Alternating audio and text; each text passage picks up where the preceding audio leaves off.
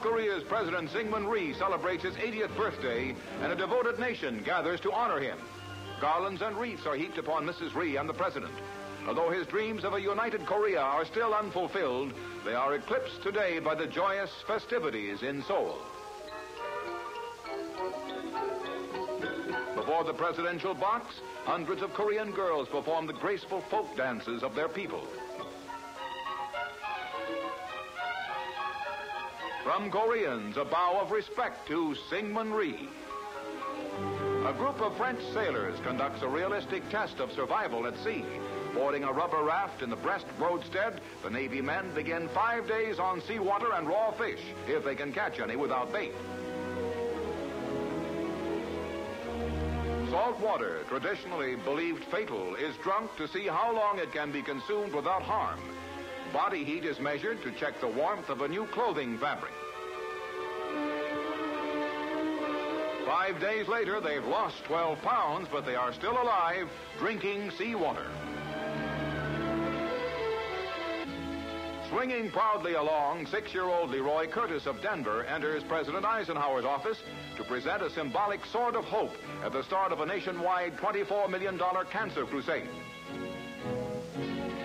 The happy-go-lucky youngster who had cancer as a baby and recovered is himself a bright symbol of the progress made possible by your contributions to the cancer crusade. Spring transplants the Great Smoky Mountains to Detroit's Flower Show, where recreated mountain scenes show that spring indeed is hard at work. All the advantages of life on Old Smoky are presented in an educational sort of way. Chrysler Gardens, the mountain display includes the Oconaluftee Indian Village with Cherokees brought from Cherokee, North Carolina. The display with villages, streams, and mountain foliage covers a whole building with room left for eager young palefaces. And it's so peaceful in the spring, in the mountains, in Detroit.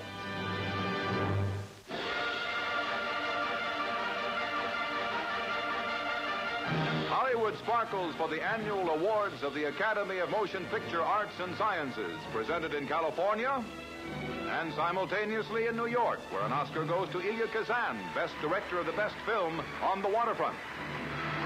For the short subject, This Mechanical Age, Warner Brothers producer Robert Youngson gets an Oscar. Switching to California, actress Bette Davis announces the top film actor of the year. And on hurrying feet, Marlon Brando makes for the stage. For the best performance, a young longshoreman in On the Waterfront, an Oscar goes to Marlon Brando. Acclaimed as the year's outstanding film actress is Grace Kelly, who receives her award and something extra from William Holden.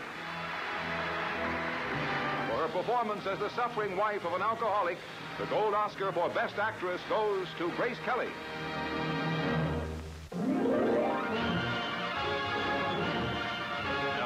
Florida's Gulfstream Park, rain clouds hover overhead after drenching the track for the running of the rich Florida Derby. 25,000 fans pack the stands as the field of nine crack three-year-olds parades to the post. 50,000 eyes are on the starting gate. And they're off. The track is slow and sloppy as the lightly regarded first cabin bolts into the lead. Nashua, the favorite, is on the rail. Thundering past the stands for the first time, first cabin is setting the pace with four horses neck and neck a length behind. Nashua, Munchausen, Blue Lem, and Nance's Lad.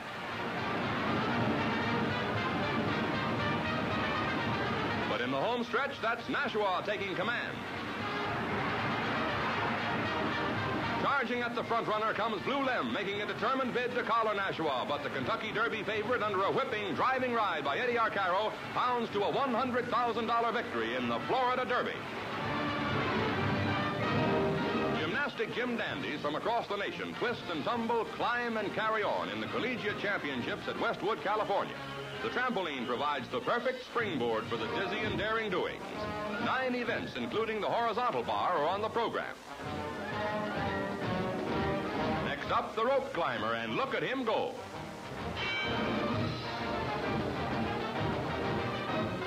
Muscles must be strong and superbly coordinated for the gymnastic gyration, a serious sport to the stiff young men. Most of the events come off without a mishap. But not always. Tough stuff, this tumbling. Thrills come high in the world's high diving championships. Held in Panama City, the spectacular competition leaves the daredevil divers breathless and the crowds the same.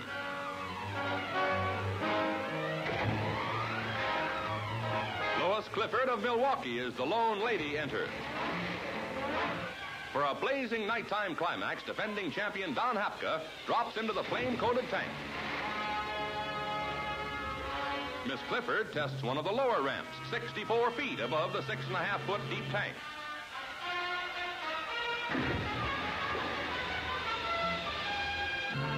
The higher the divers go, the smaller their 20 foot wide target seems to get.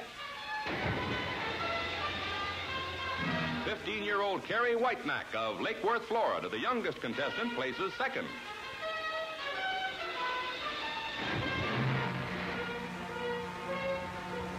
Don Hapka, winning his second straight title, tops off an amazing exhibition with an incredible dive 120 feet.